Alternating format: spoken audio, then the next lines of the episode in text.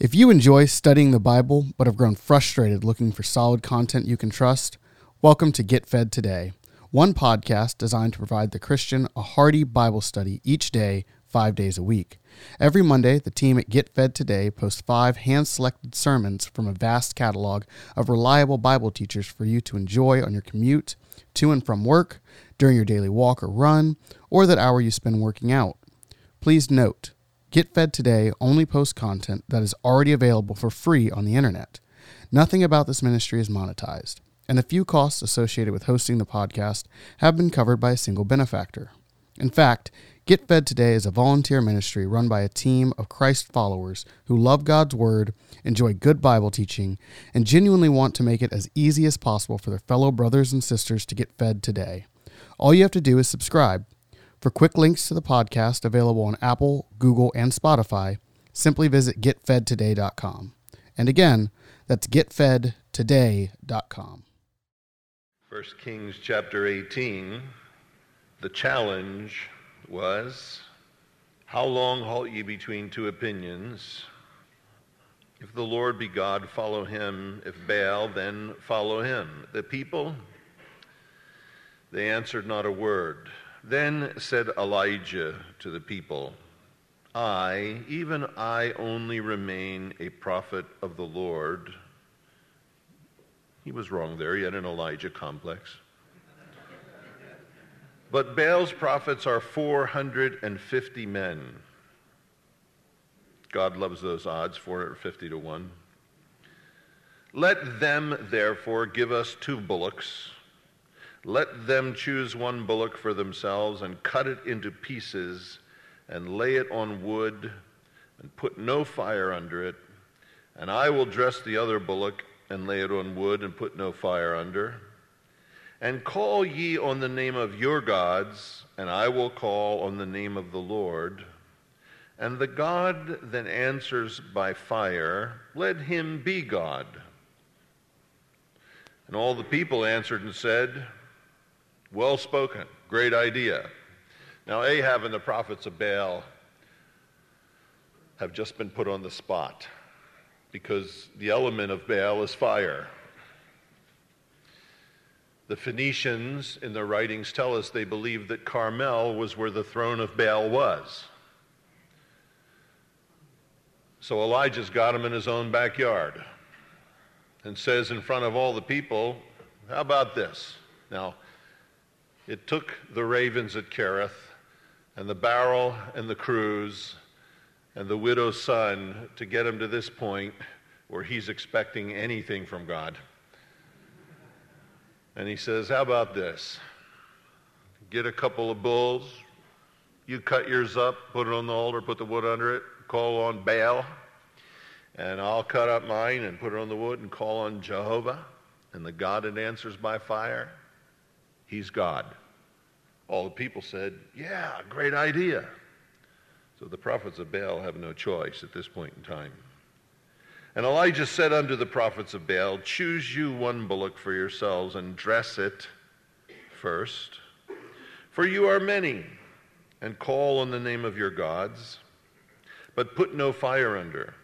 And they took the bullock which was given them, and they dressed it, and they called on the name of Baal from morning even until noon, and that's when the sun's in its, its full, is, that's the time of, the, of Baal's power, saying, O Baal, hear us.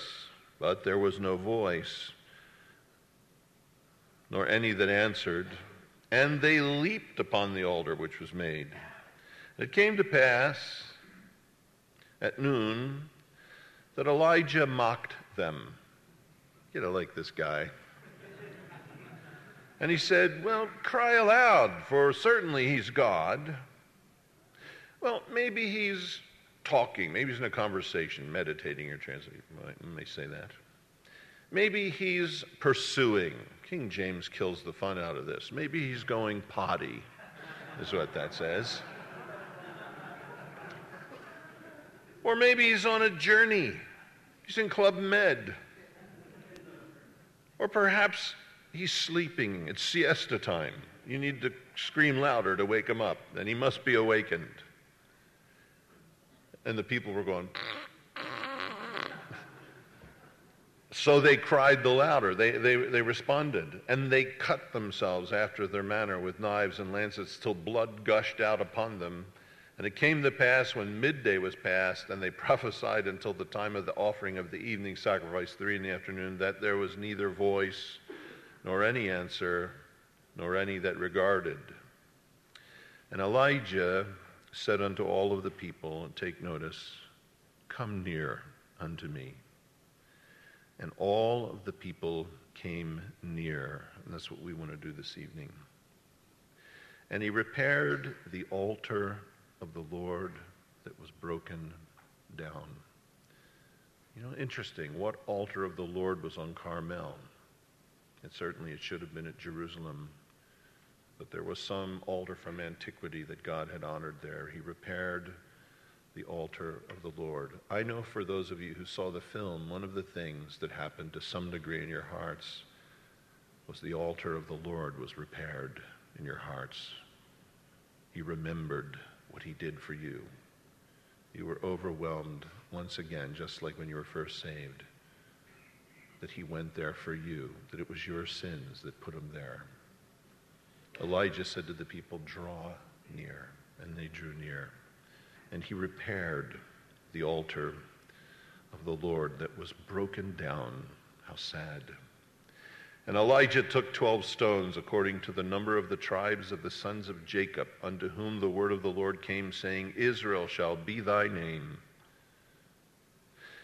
And with the stones he built an altar in the name of the Lord, and he made a trench about the altar, as great as would contain two measures of seed.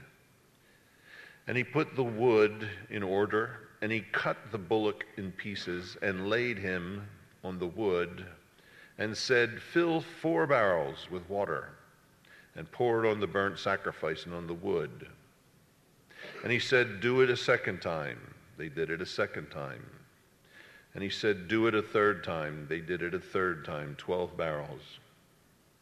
And the water ran round about the altar and, he, and it filled the trench also with water.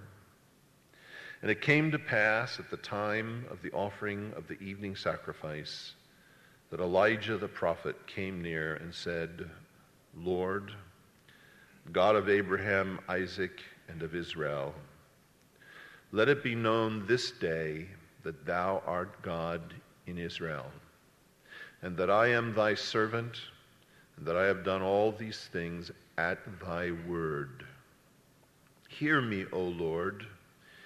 Hear me, that this people may know that thou art the Lord God. And you'll notice, in the, at least in the King James, the word that is in italics. And thou hast turned. It's in the present tense. Let's read it again, verse 37. Hear me, O Lord, hear me, that this people may know that thou art the Lord God, and that you are turning their heart back again. Then the fire of the Lord fell and consumed the burnt sacrifice, and the wood, and the stones, and the dust, and it licked up the water that was in the trench and when all the people saw it, no longer halting between two opinions, they fell on their faces and they said, The Lord, He is God. The Lord, He is God. And Elijah said unto them, Take the prophets of Baal, let not one of them escape. And they took them. And Elijah brought them down to the brook Kishon, and he slew them there. This scene now God instructing this man and leading him. This is a people that twice a day said the Shema, Hear, O Israel, the Lord our God is one Lord. And thou shalt love the Lord thy God with all thy heart, soul, mind, and strength. And they hadn't done that. And they weren't doing that. They were commanded to do it, but it wasn't happening. And God wanted their hearts. God wants our hearts. Paul says it's with the heart that man believes unto salvation, not the intellect. If this was based on IQ, I wouldn't be here uh, many of us wouldn't be here. God honors the deeper part of man, and the heart drives us. Desire is more powerful than intellect. And the heart will always make a convert of the mind. I have people in our church that are brilliant, PhDs, that will fall into sin. And they'll come and say, I don't know how this happened. And the way it happened is the heart was wayward. And there was desire. And slowly it made a convert of the mind, where the mind said, Well, yeah, well, my wife doesn't treat me. Yes, well, why shouldn't I? Well, I mean, and, and it, if God has our hearts, He has us because it's from the heart that the issues of life flow forth. And He wants their hearts, so He takes them into this scene. All right, you Baal guys, pick out your ox, cut them in pieces, lay them on the wood, call on Baal. So the Baal guys get started calling on Baal, calling all Baals, earth to Baal, come in Baal, you know, calling on Baal, hours.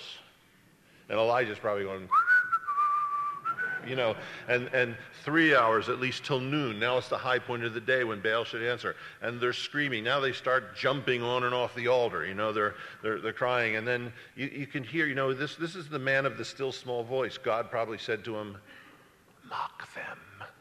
He said, Really, Lord? Say, surely Baal is God. Oh, surely Baal is God. He's God, of course. Maybe you need to yell louder. Say, maybe he's on vacation. maybe he's on vacation. Say, maybe he's going to the bathroom. really, Lord? Maybe he's going to the bathroom. Maybe he's taking a siesta and they got to wake him up. That's a good one, Lord. Maybe he's sleeping and you guys got to wake him up. You know, yeah, yeah, I almost, you know, you, you sense something of divine sarcasm and cynicism in this. Because there's no atonement from Baal, from the gods of this world. They leave us in our deserts and in our parched conditions, in our drought and there's no answer. We worship them and worship them and worship them, and we end up caught up with them, and then when we need, there's nothing there. They don't answer. And you know, what happens is the Lord, if we, if we turn away and we turn away and we turn away, the Lord finally says, okay, have at it. Have at it. My uncle in uh, New Jersey, he's with the Lord now. He was at Iwo Jima, Marine, tough old guy, great guy. And he had this dog that he didn't get along with. And the dog would eat his chickens once in a while. And my uncle, I remember putting the chickens through this funnel upside down, cutting their heads off, you know, and just. And he'd find that dog with a chicken once in a while. And he kicked the dog and whipped the dog and did all the dog stuff trying to teach, and the dog wouldn't cooperate. So he finally got that dog when he had a chicken, and he took that chicken and he duct taped it around that dog's neck and tied it there. And he left it there for about a month. That dog didn't even want to go in his own doghouse with himself. And when he took that chicken off, that dog never went near a chicken again. and we're that way. We can start to worship at some other altar, and the challenge is hey, you're halting between two opinions. You're limping. You're crippled. You're passing over the decision. Either follow God or follow Baal. As you're going to find out in your droughts, when your brook's dry, when everything's parched, that those gods can't answer. There's no atonement. There's no forgiveness. Notice he's not praying for God to answer by rain. God has to answer by fire because the drought is only a symptom of the sin of the people. And the rain can't return until the fire comes. It will be fire first to make atonement. And once atonement is made for sin, then the rain can return. Well, after he mocks them, they then go off the deep end. They start cutting themselves. Alfred Edersheim, in his Old Testament history, said it would be common for them to bite mouthfuls of flesh out of their forearm, and they're, you know, they're jumping and screaming and bleeding. And finally, by three in the afternoon, they're dehydrated, they're tired, they're falling down, and Elijah says, "Okay, had your chance." And then he says to the people of Israel, draw near, and you can see them come in close to this man. And there's some broken down thing there, a place of burning. The altar of the Lord broken down. And he takes 12 stones, and they knew what he was doing, one for each of the tribes. They're being reminded of something. And some of them had probably never seen this. There's eight wicked dynasties that had been in the north. And the north had been given to idolatry. And there's a generation drawing close to him now that had never seen what was about to take place, what maybe they had only heard of. And they watched as he put 12 stones in place. And then he took the wood and he put it there. And it says, Then he took the ox and he cut it in pieces. When he had talked to Baal's prophets, he said to dress it. Leviticus said they flayed it. And what he did was he took that ox and he skinned it. You read the procedure in Leviticus. And he took the head off. He put the head on the altar. And he put the entrails and the caul and the fat around the head. The blood was running. And he piled the legs then on top. And when it was done, what they looked at was hideous. It was a monstrosity. It was deformed. And then he poured the water over it. And he said, Lord, let them know that this is happening at your word. And let them know that you're the one, Lord, who is turning their hearts back to yourself. And it says, the fire of God fell from heaven. This is eternal fire. It tells us in Jude that the fire that fell on Sodom and Gomorrah was eternal fire. This was the fire of God's wrath, and it fell down. No ordinary fire. It consumed the sacrifice, it consumed the wood, it consumed the rocks, it consumed the water. And the people were moved. And they turned with their hearts back to the Lord. And I think, well, application.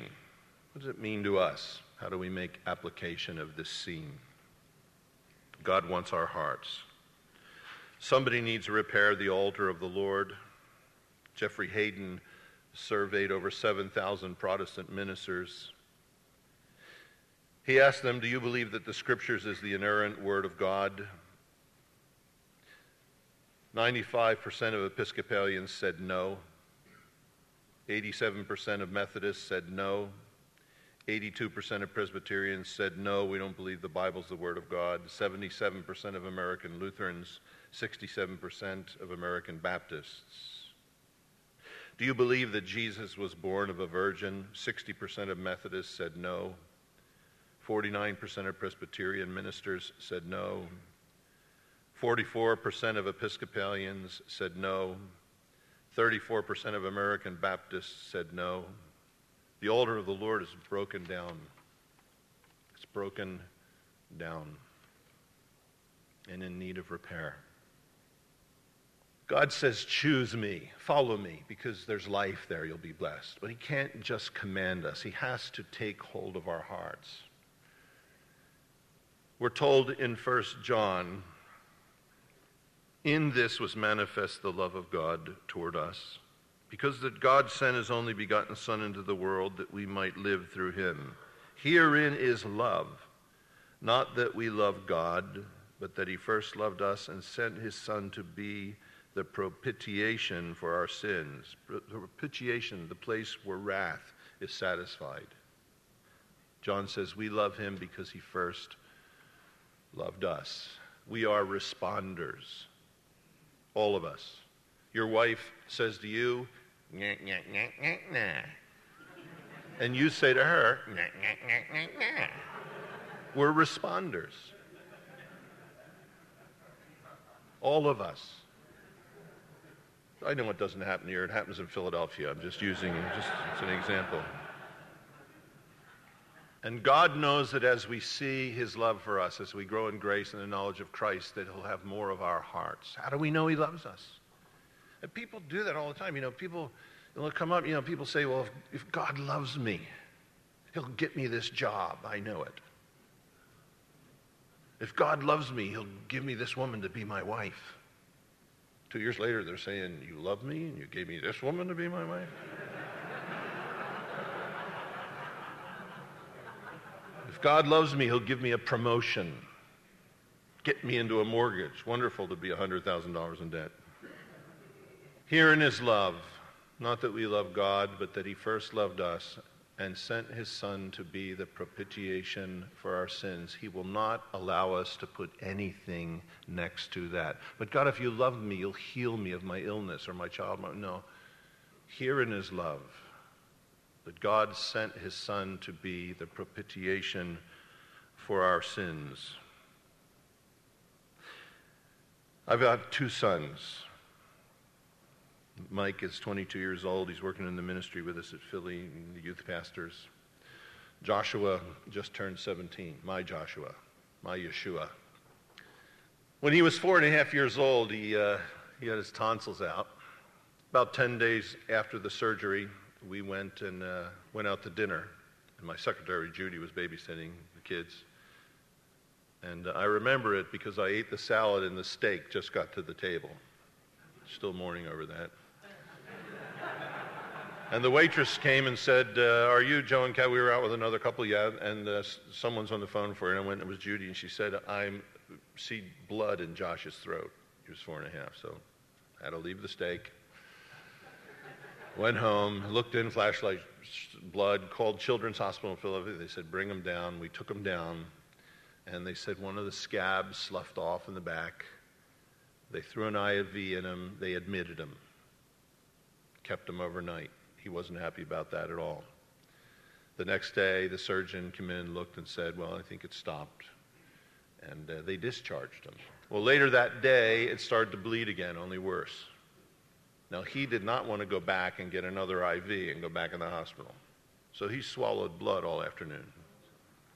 About 8 o'clock at night, he started to scream, say, My tummy, my tummy. And we went running, and I looked in his mouth, could see the blood again and he started to turn white. His lips started to turn blue. So we picked him up to run out the door, and as we did, he started the seizure. We got into the van, and I headed for the closest hospital. I had a trauma unit, and as I did, he was unconscious, and the blood started to shoot out of his mouth. So much blood came out of his mouth, I couldn't see out the windshield, and I had to wipe the blood off the inside of the windshield to see where I was going. I'm doing 90 miles an hour. I'm going through red lights, and my wife is holding him, and he's gushing, and she's saying, "Drive faster, drive faster." I'm thinking, you know, this would be the end of all of us here, you know. but I remember thinking, this is not goodbye. This is see you later. This is what the gospel's all about. This kid's dying, but I'm going to see him in heaven. I remember thinking that. And we got to the trauma unit. By then, he had stopped he's, he's shaking, his lips are blue, he's all white, and we go running in. We're both covered with blood. And the nurse in emergency says, Do you have medical insurance? Could I see your paperwork? now, I'm trying to be a pastor, you know? I said, Lady, if my son dies, you're going to need medical insurance. or maybe something not that nice you know, I said, take care, you know, get him stabilized. I'll give you my paper. You know, so this doctor came over and he said, uh, I saw in your paperwork at Calvary Chapel, Philadelphia. I said, yeah. He said, is a place up the mall? I said, yeah. He said, My wife. I went on your women's retreat last year. She loved it. And I thought, Well, great, here I made a scene. And uh... he said, Let's pray. So we bowed our hearts, you know. And I had, this great sense okay, Lord, you're involved. He, God had never answered the why of it. Why did he let that happen? He lost over half of his blood. He ended up in the hospital for seven days. He bled out over half his blood. Now, that was my Joshua. And if I had the power to stop that, I would have stopped that in an instant. And I know that our Father in heaven loves his Joshua more than we love our children. In fact, he loves us more than we love our children. And that's why he says to us here in his love that God sent his Son to be the propitiation for our sins. Imagine in Gethsemane when Jesus is crying to the Father and pleading He's sweating blood, hematidrosis. And it tells us that night that Peter warmed himself by the fire because it was cold. And Jesus was sweating and agonizing. And his cry was, Father, let this cup pass, if there's any way. Jesus was not agonizing in Gethsemane because of the beating he was not agonizing because of the scourging. He was not agonizing because of the humiliation or the crucifixion. He was agonizing because of the cup, because of the atonement, what no cinematographer could ever put on film that happened there. The cup. Psalm 75 says, for in the hand of the Lord there is a cup, and the wine is red. It is full of mixture, and he poureth out the same, but the dregs thereof, all of the wicked of the earth, shall wring them out and drink them. Jeremiah, for thus saith the Lord God of Israel unto me, Take the wine cup of this fury at my hand, and cause all of the nations to whom I send thee to drink it. And they shall drink and be moved and be mad because of the word that I will send among them. Then took I the cup at the Lord's hand, and I made all nations to drink to whom the Lord sent me. And it shall be, if they refuse to take the cup at thine hand to drink, then shalt thou say to them, Thus saith the Lord of hosts, You shall certainly drink. Revelation chapter 14 says, The same shall drink of the wine of the wrath of God, which is poured out without mixture into the cup of his indignation. And he shall be tormented with fire and brimstone in the presence of the holy angels and in the presence of the Lamb. And the smoke of their torment ascended forever and forever and they have no rest day or night. Father, if there's any way, let this cup pass. He had exchanged cups. I want you to remember that as we have communion tonight. He had given them the cup of fellowship with the Father at the Last Supper. And then he had gone into Gethsemane to take the cup that was rightfully ours. If there's any way they can be saved, he sweat blood. It tells us in Hebrews 5 he cried out to the Father and was heard in that he feared. He never agonized to raise the dead or to rebuke the wind and the sea or to cleanse a leper. He agonized in Gethsemane when he prayed and he sweat blood. And it says an angel had to come to strengthen him so he could agonize further. And he was pleading with the Father, and heaven was silent. And I think, what would it take for me to have my son Joshua crying to me, pleading out, sweating blood, so distraught, and for me to remain silent? That I love you that much that I would there remain silent. And they came, it says, and they took him. They beat him. They blindfolded him so that when they hit him, he couldn't duck.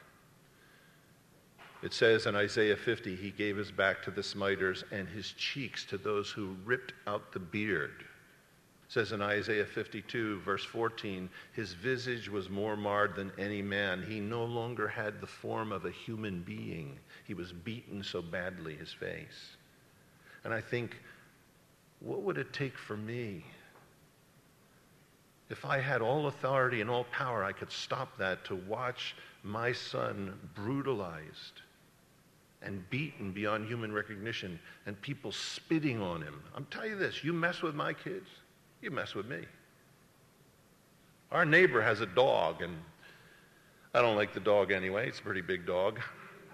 And one day it got loose, and Hannah and Josh, my two youngest, were in the front lawn, and I happened to be going to a funeral, so I had my hard shoes on, my big black shiny shoes and he's going after them, and they're screaming, and I come running out, and I say to the dog, yo, and he looks at me, and he heads straight at me, and I thought, all right.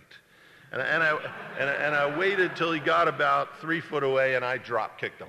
Boom! He was coming with his mouth open, and I hit him right under the jaw, and I heard his teeth go slam, and he went, oh, oh, oh, and, then, and I look, and there's my neighbor standing there, you know.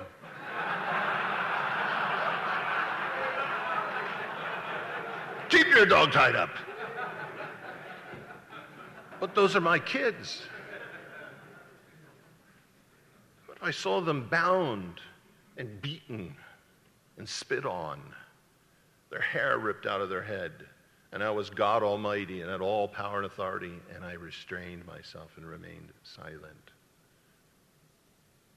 And he was taken and he was scourged many times the person that was scourged died from the scourging. If Jesus was a mortal, he may have died from the scourging, but if he'd have died from the scourging, our sins would not have been forgiven. He kept his frame alive.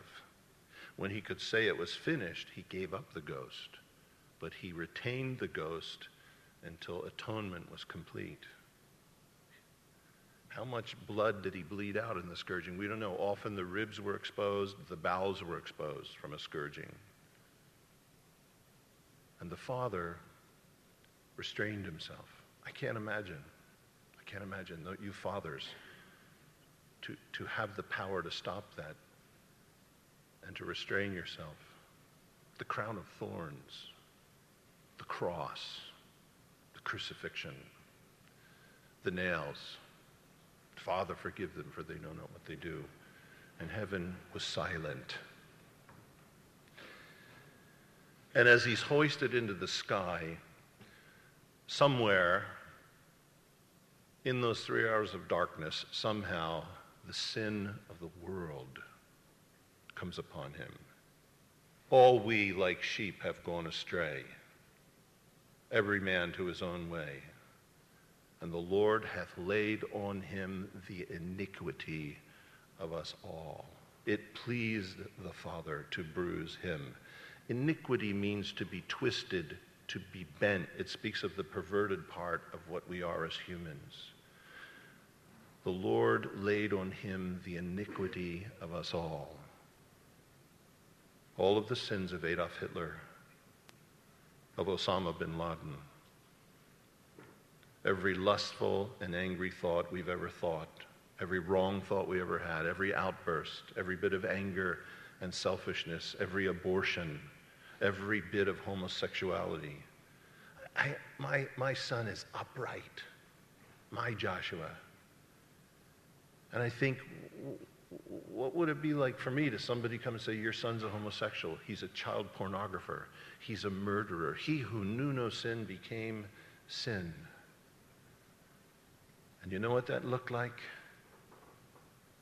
A monstrosity. That's why that bull's head was cut off, and the caul, and the fat, and the entrails were laid around it, and the legs were piled on top of it, because what was on that cross was a monstrosity. It was a man beaten beyond human recognition, and, and in the invisible realm, the filth and the sin of mankind was piled on top of him. And heaven was silent. And when the sin of the world came upon Christ on the cross, that's when he cried, My God, my God, why? He was cut off. He didn't have information. All through his ministry, he said, I don't say anything unless the Father says it. I don't do anything unless the Father does it. Father, I know that you hear me, but I pray out loud for the sake of those that are standing by. And all of a sudden, for the first time in eternity, the triune God, in some mystery we'll never understand, is divided, and the Son is crying, My God, my God, why hast thou forsaken me? Imagine my son screaming to me, brutalized, beaten, Dad, why have you forsaken me? Dad, why don't you answer? You can stop this. Why don't you do something about it? I thought you loved me. Why don't you answer? And the answer comes. Finally, heaven moves and fire. The cup of God's wrath is poured out. That's heaven's answer. Why have you forsaken me? And the fire of God falls on his own Son, satisfying all of his own wrath. For me, for you. My sins were there when your sins were there. That's why when the fire falls on Carmel, it's so complete. Because Christ would say, It is finished, it's done. And the fire of God burn up the sacrifice and the wood and the stone and the water. And it lent a burnt hole in the ground because everything was taken care of. Everything. Herein is love. Not that he gives us a wife or a job, or he won't let us compare anything. Anything. Herein is love. Not that we loved him but that he sent his Son into the world to be the propitiation for our sins, the place where wrath is satisfied. And the altar of the Lord is in need of repair. It's broken down. So much of what calls itself the church is embracing all kinds of things, doesn't want to hear about sin, doesn't want to hear about the death of Christ, wants to be inclusive, wants to be nice, we want to have services for nice people, and we want to have nice services, and we don't want to offend anybody, and we want to be nice. And the center of our message is that we're sinners and that we're forgiven, and that it was necessary for Christ to die on the cross so that we could be cleansed, so that God could stoop down to us and call us his sons. And God says, Come near. And Elijah repaired the altar of the Lord that was broken down. We can expect good things from God, and we should, and we're told. Cast all of our care upon Him, that He gives us good things.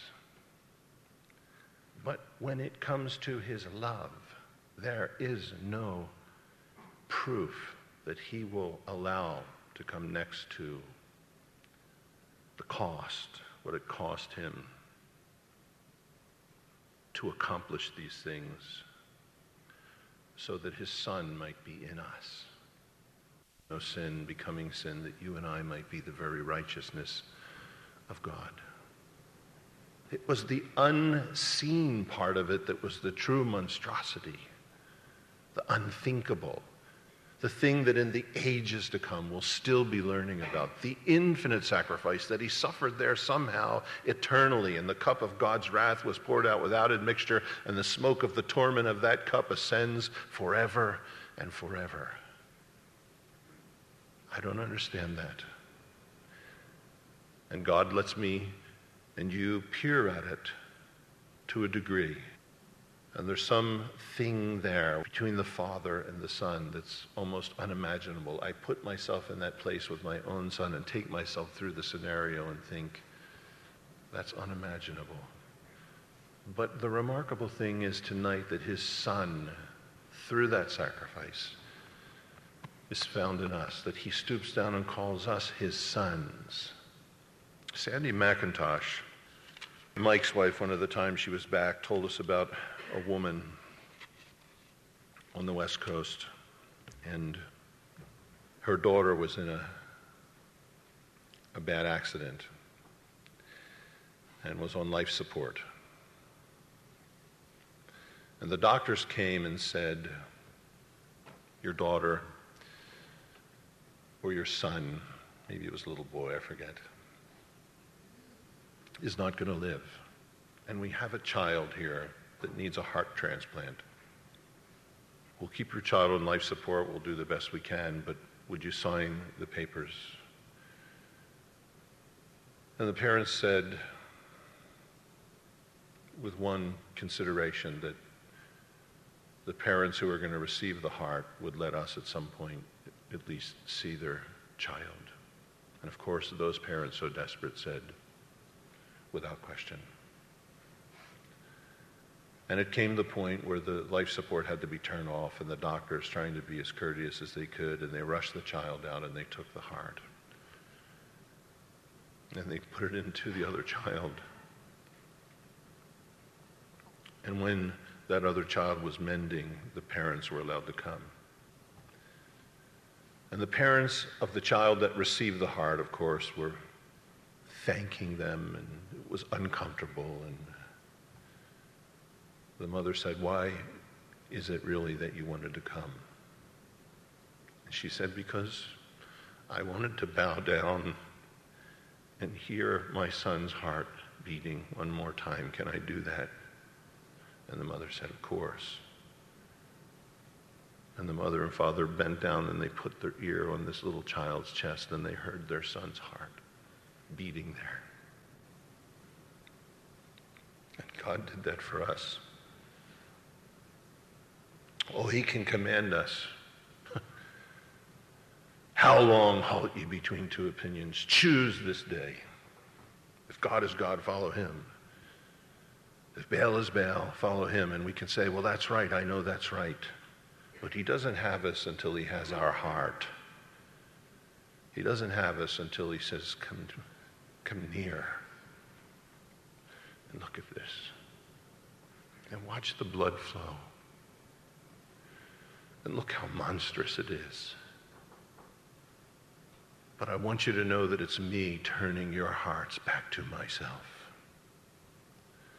And as you watch this fire fall, I want you to know how complete it is. There is nothing left to be done.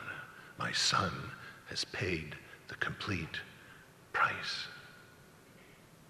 The sacrifice is gone and the wood is gone. The stones are gone. The water is gone. And I think how the Father then, how I would delight then having given my son to see someone else live, that I could have the privilege to bow down and hear his own heart beating in their chest. Thank you for listening to Get Fed Today. Today's sermon comes from Pastor Joe Focht. If you enjoy the message, you can access more of Pastor Joe's teaching ministry by visiting ccphilly.org.